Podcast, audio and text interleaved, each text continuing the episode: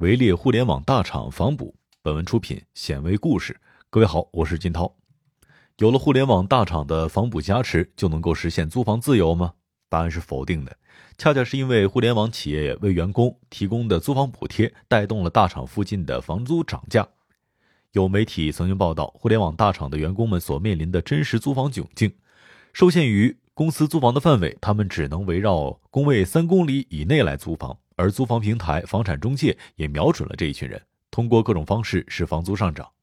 在房东、中介、租客的生态链里面，我们看到高收入的大厂青年为了房补被困在公司三十分钟的距离当中；中介和二房东围绕房补政策绞尽脑汁，只为了让漂一代们掏出更多的房租。而那些曾经被高涨的房租所收割的老一代大厂员工，在见证了互联网企业对房价的影响之后，将所有身家压在公司的附近购置住房，收割下一代年轻人。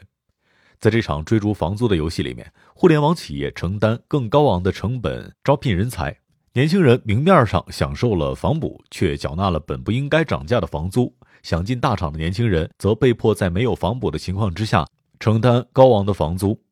谁是最终受益人呢？以下是关于他们真实的故事。挤在五十平老破小的六个年轻人，深夜十二点，有人敲响了钟静的房门。门外是一个七十多岁的老奶奶。见钟静开门，对方操着浓重的上海口音指责他，大一是抱怨年轻人生活作息混乱，大晚上不让别人睡觉，没有社会公德。钟静很委屈，这个点儿他才刚刚下班回到家，正准备换衣服洗澡，累得不行，哪有功夫生活作息混乱呢？他所租住的这个不到六十平的一居室，楼龄超过三十年。电线、水管、木地板老化，在看房时，钟静就发现，只要踩着地板就会发出吱呀吱呀的声音。但他还是迫不及待地花七千五百元每月的房租租下了这个开间。没想到，这木地板却成为了邻居们抱怨的来由。钟静此前额外花费了一千多元找人刷墙，去除墙壁上的霉斑，重新购置家具。他实在不再愿意多付其他的钱了。送走老人之后，钟静委屈的在朋友圈里留下这么一句话：“没有一个年轻人能够笑着租下房子。”今年四月，钟静刚刚成功跳槽到北新泾附近的某互联网视频平台，工资涨到每个月两万元。面试的时候，HR 表示会额外增加一千元每月的房补，但钟静必须在半个月之内入职，并且在公司的附近租房，以确保加班的时候能够随时赶来公司。确定入职之后，钟静在两天时间内看了七套房子。租房预算从六千涨到了七千五，但始终看不到满意的房源。中介表示，北新京房子不靠挑，靠抢，能租到房子就已经是幸运了。最让他感到惊讶的是，他还看到一间月租六千五、楼龄超过三十年的五十平开间，那里摆了四张床，其中三张都排列在客厅。中介说，这套房最多的时候住过六个人。这里有很多在互联网公司工作的年轻人，就没有租不出去的房子。在豆瓣上海租房小组，二零一七年的时候，还有人发过三千元月租六十平两室一厅的房源。到了二零二一年，同样的房租需要六千五百元，翻了一倍还不止。充足的资金也未必能够抢到核心的房源。中介告诉钟静，他想要一套月租在七千两百元的相对较新的房源，已经被另一个人交了定金了。他还暗示，如果中静可以增加预算的话，给房东写一个小作文，好好的介绍一下自己，说不定还有一次抢到房源的机会。中静照做了，最终这套房子被中静以七千五百元每月的房租定下。中静的状况并不是孤立，在近几年的媒体报道中也可得知，互联网大厂已经成为了带动附近房价、房租的有力参与者。在深圳南山科技园，二零一八年之前还有几百元的农民房。但是随着互联网公司的扩张之后，全部由二房东承担，摇身一变成为了公寓房，以两千元到四千元的价格租给附近互联网工作的年轻人。在这些林林总总的新闻当中，含网量构成了当地房租的重要指标。在整个生态链链条当中，互联网企业的扩招、房东涨价、中介赚取更高的佣金、年轻人们跳槽涨了工资，看起来一片繁荣。然而被媒体所忽视的一面。是这个生态链条到底是如何一步步产生，并且导致目前的状况？哪些群体在其中发挥了关键作用？一片繁荣的阴暗面又有哪些人被收割了呢？在武汉光谷做房产中介的向奇表示，字节跳动要求北上广深的员工必须在骑行二十分钟的区域内租房才能够申请到房补，其他城市要求必须在步行三十分钟之内。从二零一七年开始，陆续有大厂在光谷建设第二总部。以字节跳动为例，优化师、销售岗位不享受房补，研发等岗位才能够享受房补。推荐的房源不同，每当有字节跳动的员工来询问租房的时候，象棋都会多问一句哪个部门，然后再根据有无房补来推荐。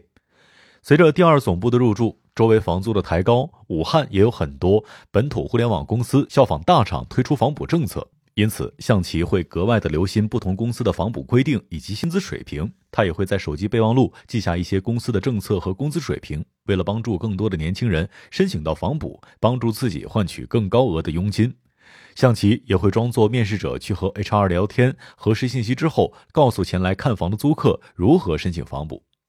为了获取更高的租房佣金，象棋甚至和同事联合做局。比如带着急于入职的客户去看房补范围之内即将签约的房源，制造紧迫感，也会帮手上的房东集体控价，避免租金波动太大影响房价。